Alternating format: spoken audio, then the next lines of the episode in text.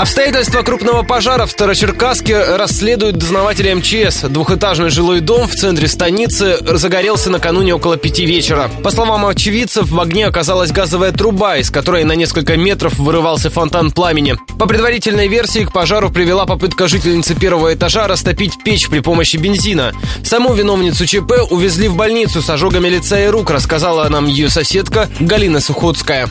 На первом этаже жили неблагополучные соседи. Они разжигали печку и добавили туда бензина. Мы еще не сделали газовое отопление. Одна соседка только нас подсоединила, но еще не подключила. А так вообще печное. Здание старое еще, дореволюционное, веткое, пожароопасное, наверное, сказать. Вот так можно даже. Нигде оно на балансе не числилось.